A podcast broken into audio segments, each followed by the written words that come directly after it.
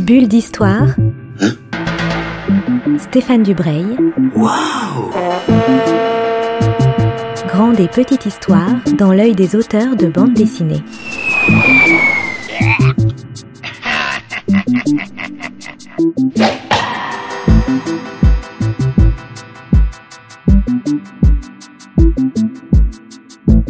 Bonjour à tous, il est 10h30 sur Art District Radio et l'on retrouve Stéphane Dubreuil avec son émission Bulle d'Histoire. Bonjour Stéphane. Bonjour Julie, et aujourd'hui c'est la 20e Bulle d'Histoire. Waouh. Donc c'est quasiment un petit verre de champagne. Et oui, exactement. Pour ce début janvier 2020.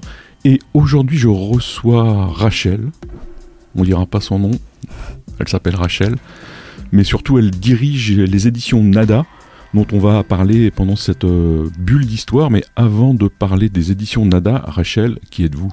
Alors bonjour, merci Stéphane pour l'invitation. Donc je m'appelle Rachel, mon nom c'est Rachel Viné-Crupa, je veux bien le dire quand même.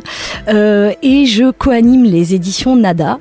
Les éditions NADA, on les a créées à deux. Avec David Doyon en fin 2013 et on est une maison d'édition qui s'inscrit sur le terrain de la critique sociale et qui a pour volonté de diffuser des idées libertaires. On est très intéressé par l'histoire, on publie beaucoup d'essais sur l'histoire, on publie aussi des essais sur l'actualité, des textes d'intervention qui vont avoir une résonance avec l'actualité, et on ne pouvait pas oublier dans notre production, on avait très envie aussi de faire de la bande dessinée. Alors déjà parce qu'on est des gros lecteurs de bande dessinée et que c'est un art complet à part entière qu'on avait envie de valoriser dans notre catalogue, et pour nous c'était aussi une façon de toucher un autre public, de diffuser des idées par un autre médium, par un autre biais, parce que parfois les essais, surtout les essais politiques, les essais théoriques, ben ça peut être un petit peu ardu, ça peut faire peur, et la bande dessinée permet de faire passer tout ça de manière un petit peu plus, j'ai pas envie de dire légère, mais en tout cas de la rendre plus accessible, plus attrayante finalement. Oui, c'est léger, mais c'est profond. On va parler un peu de votre catalogue de bande dessinée, parce que donc, dans Bulle d'Histoire, on parle beaucoup de bandes dessinées historiques. Oui. Là, c'est des bandes dessinées historiques, mais c'est surtout, j'allais dire, des bandes dessinées qui ont fait l'histoire. Exactement. Et notamment l'histoire de la contre-culture américaine. Oui. Donc ça peut être paradoxal de parler de libertarisme ou d'anarchie avec la contre-culture américaine. Comment marche l'articulation entre les deux ?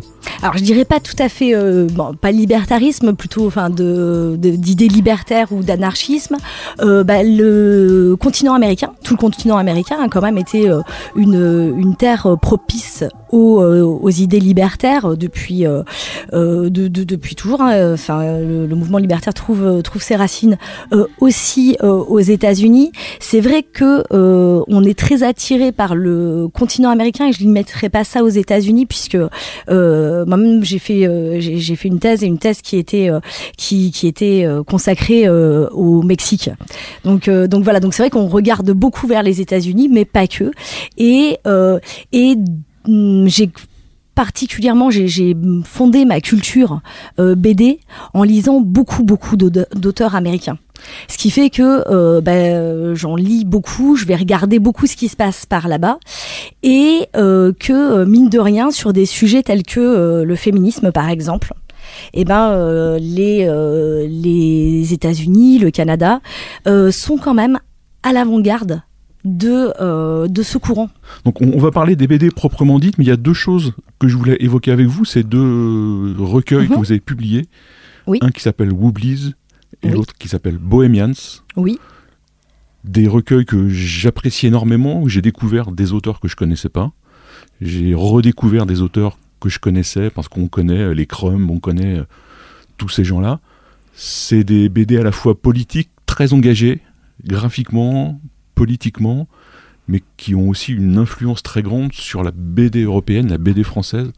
Je pense à Fluide Glacial, par exemple, même à Goscinny et à Astérix. Toute cette BD très, très étrange pour nous, oui, a influencé notre culture visuelle. Comment ça s'est passé? Est-ce que vous pouvez nous parler de ça, de cet échange entre les deux continents? Alors, sur l'échange entre les deux continents, j'aurais plus de difficultés, enfin, par rapport à Wobblies et par rapport à Bohemians, à répondre à votre question, parce que moi-même, en tant qu'éditrice, j'ai pas forcément eu conscience de ça. Enfin, je me suis pas forcément posé cette question-là quand j'ai décidé de signer pour ces deux titres. Par contre, ce que je peux faire, c'est vous parler de ces deux titres. Ah ben volontiers, parce que c'est très étrange. On n'est pas du tout habitué en France, sauf les gens très cultivés dans ce genre de bande dessinée qui est un vrai genre. Parlez-nous de ces BD qu'il faut absolument découvrir, parce que c'est un continent inconnu pour nous. Alors, c'est vrai que ça peut... On savait qu'il y aurait une certaine difficulté de réception du public pour Bohemians et pour Wobblies. Non pas par les sujets qui sont traités. Bohemians, en fait, c'est une histoire sur un siècle des avant-gardes artistiques aux États-Unis. Et Wobblies, c'est une histoire des luttes sociales aux États-Unis, qui couvre également un siècle. La difficulté que représentaient ces deux bandes dessinées, c'est que ce sont des ouvrages collectifs, donc qui réunissent plusieurs auteurs de BD qu'on qualifie d'underground aux États-Unis, et les ouvrages collectifs en France ont pas très bonne presse. C'est compliqué en fait de faire accepter aux lecteurs une variété, une diversité graphique. Ces deux ouvrages ont été coordonnés par Paul Buhle, qui est aussi, alors qui est un historien, un universitaire, historien spécialiste de l'histoire populaire des États-Unis, qui avait également coordonné l'adaptation en bande dessinée de l'histoire populaire des États-Unis, qui est un essai phare de Howard Zinn sur l'histoire américaine, mais vue par en bas, comme son sous-titre l'indique, à une histoire populaire, et qui a été adapté en BD par Konopaki, qu'on va retrouver également dans Wobblies. Et Paul Buhle a réussi à réunir tout un pool d'auteurs en leur proposant à chacun, en fonction de leur affinité, de leur centre d'intérêt, de traiter d'un épisode, soit de l'histoire culturelle, donc de la contre-culture américaine, des avant-gardes artistiques, soit de l'histoire sociale. Et il a, pour créer l'unité, pour donner, harmoniser le tout, rédigé des introductions à certains chapitres pour recontextualiser les courtes bandes dessinées qu'on va pouvoir lire. Oui, parce que pour nous, c'est presque incompréhensible en fait, c'est très compliqué d'en saisir tous les enjeux en tout cas. Ouais, cette façon de traiter en tout cas la bande dessinée, ouais, c'est quelque chose qui est assez original pour le lecteur français. Cela dit, on a été très surpris de la réaction du public. En tout cas, l'accueil a été très bon, que ça soit l'accueil des libraires ou des lecteurs. Wobblies, qui est sorti au mois de mai, parce que on voulait absolument l'avoir pour le 1er mai et pour le salon du livre anarchiste de Montréal auquel on participe tous les ans, qui a lieu fin mai, puisque les Wobblies sont très actifs encore sur le continent américain, donc on voulait apporter aux lecteurs québécois la version française de Wobblies, a reçu un très bon accueil. Je pense aussi que le contexte social de l'année 2018, de l'année 2019 a aussi joué. Les lecteurs se posent des questions et vont peut-être pouvoir les trouver dans des bandes dessinées comme les nôtres, en tout cas j'espère. Alors il y a deux autres bandes dessinées qui résonnent avec l'actualité, même si on n'est pas non plus pile poil dans cette actualité. C'est les deux biographies de deux femmes américaines, oui, dessinées par Peter Bagge. Oui. On a parlé déjà de Fire dans le dernier club Art District. Oui. Donc, Peter Bagge, vous allez nous en parler, mais c'est surtout deux biographies de femmes, donc c'est de la bande dessinée féministe. On peut dire ça comme ça. On peut dire ça comme ça. Après, peut-être que... en tout cas, oui, c'est de la bande dessinée féministe. Je ne sais pas si elle-même se réclamait... En tout cas, pour Zora Neale Hurston, je ne suis pas sûre qu'elle se serait réclamée féministe. En tout cas, pour Margaret Sanger, là, clairement, oui. Il y a une dichotomie entre les personnages et la façon de raconter leur vie. Oui. La façon de raconter leur vie, on sent que le dessinateur les admire énormément. Ah oui. Il est éperdu d'admiration pour ces deux femmes. Et pourtant, il n'en fait pas une agiographie. Il ne passe pas sous silence non plus le fait, les facettes les plus sombres de leur personnalité, le fait qu'elles aient toutes les deux, donc deux femmes libres, qui avait deux combats distincts, mais qui étaient prêtes à tout pour arriver à leur fin. Oui, elles ne sont pas spécialement sympathiques. Non, il ne les rend pas spécialement sympathiques. On sent que lui est fasciné par ces personnages, par ces deux vies de lutte, ces deux parcours de lutte. Mais voilà, il y a une fascination, il y a une affection, mais qui n'en fait pas pour autant des personnes lisses. Est-ce que vous pouvez nous raconter rapidement la vie de ces deux femmes ? Bien sûr. Parce que quand on lit les livres, on est, je trouve, comme l'auteur, éperdu d'admiration devant ces femmes, parce qu'on ne les connaît pas. C'est quand même des femmes d'un courage extraordinaire, d'une intelligence, d'une opiniâtreté politique assez hors pair. Alors, je vais commencer par vous parler de Femmes rebelles, donc Femmes rebelles qui raconte l'histoire de Margaret Sanger. Margaret Sanger, c'est une des pionnières du féminisme aux États-Unis, donc là, on peut clairement le dire.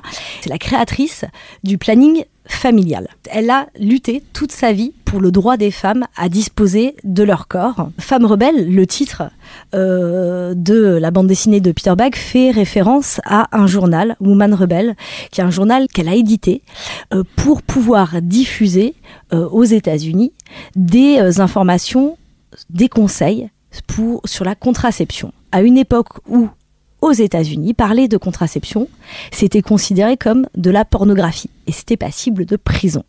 Donc toute sa vie, elle va lutter pour que les femmes, et plus particulièrement les femmes pauvres, puissent avoir accès à des moyens contraceptifs, ne serait-ce qu'à savoir, en fait, à être consciente de comment on pouvait éviter d'avoir des enfants, alors que les femmes riches, et il y a quelque chose qui s'inscrit là vraiment sur le terrain de la lutte des classes, alors que les femmes riches avaient accès à toutes ces connaissances-là, savaient à quel médecin s'adresser, mais pas les femmes pauvres.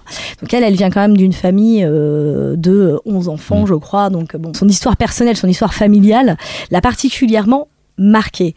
Et puis dans le cadre de Fire, qui raconte l'histoire de Zora Neale Hurston, elle est écrivaine, elle est essayiste, elle est anthropologue, elle est née en 1891 en Alabama. C'est la figure de proue d'un mouvement qui s'appelle la Renaissance de Harlem. Et alors c'est un mouvement qui couvre en fait tout le champ artistique, à la fois la musique, faut dire qu'elle est noire, la littérature, le jazz, effectivement, et le courant de le mouvement de la Renaissance de Harlem, dont le texte manifeste a été publié dans une revue qui s'appelle Fire, et donc là, Peter Bagge s'est inspiré du nom de cette revue. Eh bien, le but de ce mouvement, c'était de faire reconnaître la culture, l'identité de la culture africaine-américaine aux États-Unis. L'objectif de ces artistes, donc qu'ils soient écrivains, qu'ils soient artistes plasticiens, qu'ils soient musiciens, c'était d'imposer, de montrer en fait qu'il y avait une culture africaine-américaine propre et qu'il n'était pas forcément utile pour eux de s'exprimer de la même façon que les auteurs blancs. Et juste pour venir sur Art District, c'est une radio qui passe beaucoup de jazz. Oui. Donc cette femme a été un peu une anthropologue de la musique noire américaine, notamment du blues, où elle dit, je crois, que le blues est la plus belle chose qui ait jamais été inventée aux États-Unis. Elle accompagne Lomax, alors Lomax fils, pour collecter.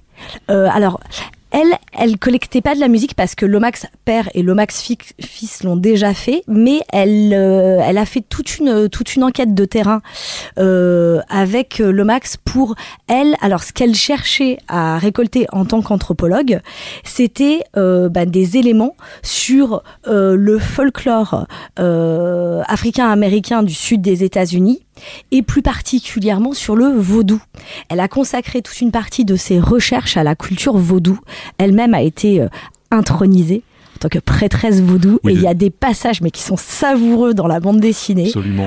Où on montre comment, donc du coup, elle intègre ce milieu-là, comment elle devient prêtresse en mangeant et en suçant des os de chat. Et désolée pour ceux, pour les amoureux des animaux, je les aime beaucoup aussi, les chats. On est dans le vaudou aussi, donc on est dans le vaudou. Oui, effectivement. Zora Neale Hurston. Ce qui l'a rendu surtout célèbre, plus que ses travaux d'anthropologue, ce sont ses romans. Ces romans qui, en français, ont été traduits et viennent d'être retraduits, en tout cas pour son roman phare, qui s'appelle « Mais leurs yeux dardés sur Dieu », par les éditions Zulma. Romans qui ont été fort critiqués, à la fois par la critique blanche, mais aussi par la critique noire aux États-Unis, parce que pour la première fois, dans des romans, elle faisait parler les Africains-Américains. Comme ils parlaient, en fait. Exactement comme ils parlaient, ouais. Elle utilisait, en fait, la langue vernaculaire qui était utilisée, et ça a été très mal reçu par la critique. Cela dit, Toni Morrison a dit d'elle que c'était certainement la plus grande écrivaine du XXe siècle. Donc ces deux livres qui sont dessinés par le même auteur, il faut absolument les lire parce que ça se lit aussi comme des romans. C'est pas juste des biographies de personnes célèbres et remarquables. C'est rigolo, il y a plein de rebondissements, parce qu'il y en a qui ont des amants, elles ont des histoires de cœur, il leur arrive des tas de trucs. Donc voilà, on suit les péripéties de ces deux biographies. C'est assez jubilatoire. Et vous faites bien de le dire, Stéphane, que c'est parce que c'est drôle, effectivement, c'est des parcours de lutte, hein, c'est des vies de lutte, mais le traitement qu'en fait Peter Bagge est extrêmement drôle. Il y a presque une unité par planche, et presque chaque planche se termine par une sorte de gag. Il a en plus un style extrêmement expressif.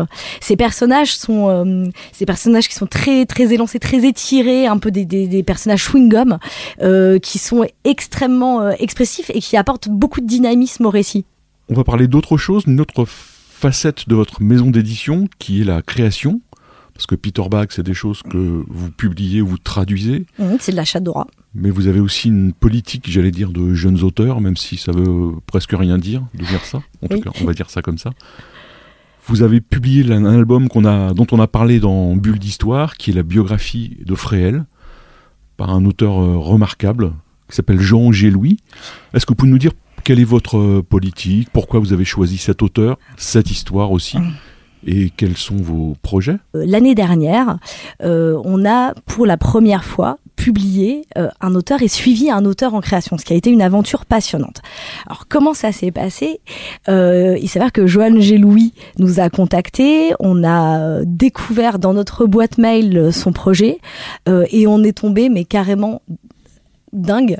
Enfin, on est tombé amoureux de son dessin. On l'a tout de suite contacté, on l'a rencontré, et après être tombé amoureux de sa proposition, de son style, on est tombé amoureux de lui parce que c'est lui aussi un personnage. Et Fréhel, on peut pas la qualifier à proprement parler de libertaire ni de féministe. En revanche, ce qui nous a intéressé dans le personnage de Fréhel, dont on appréciait déjà beaucoup les chansons, c'était ce côté aussi de femme libre, en fait, qui n'a fait aucune concession ni au système ni à la société, et qui a toujours privilégié la vie, l'amitié, l'amour, l'alcool et toutes les autres drogue, on peut dire. Et d'autres drogues qu'elle consommait. Alors Fréhel est une chanteuse réaliste qui est née, alors comme Zora Neale Hurston, en 1891, mais à Paris, elle, qui est la génération, qui marque la génération avant Piaf. Alors Fréhel, moi je la connaissais pas directement par ses enregistrements, je la connaissais par ses reprises, parce que Fréhel, elle a été reprise par beaucoup de chanteurs, hein, d'artistes français, hein.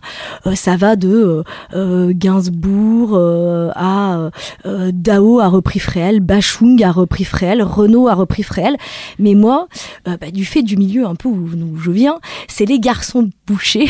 Je connais Fréhel par les Garçons bouchés, qui avaient consacré un album aux reprises de Fréhel qui s'appelait « Si mes souvenirs sont bons, ma mamie est une punk ». Parce que Fréhel, effectivement, comme je le disais tout à l'heure, on peut la qualifier de proto-punk d'une certaine façon, parce que c'est une artiste, c'est une énorme star. Alors elle était non seulement chanteuse, mais elle était aussi comédienne, et qui a brûlé la vie par tous les bouts, qui a fait des tonnes d'excès. Et vraiment, ouais, c'est ce parcours de femme libre qui nous a touchés, qui nous a intéressés, et aussi l'aspect très social de ces textes, de ces chansons, qui racontent la vie des quartiers populaires, d'un Paris qui n'existe plus, mais qui a toujours une résonance aujourd'hui. Son dessin est absolument remarquable, c'est très élégant, c'est intelligent, ça s'adapte parfaitement à cette vie très dure par une sorte de contraste, j'allais dire, ça amène beaucoup de légèreté, parce que la vie de Fréhel est assez terrifiante. Alors il a tout travaillé à l'ancienne, ces 280 planches réalisées à l'aquarelle, les traits à la main, Il a fait énormément de recherches. Il y a 1 an de recherche hein, avant de se lancer dans cette bande dessinée, parce qu'il y a très très peu de choses qui existent sur Fréhel. C'est d'ailleurs extrêmement étonnant vu la vie incroyable qu'elle a vécu. Hein. Johan, il a non seulement ce talent de dessinateur, et il a réussi à rendre compte dans cette BD d'une certaine gouaille des titis parisiens de la belle époque, quoi.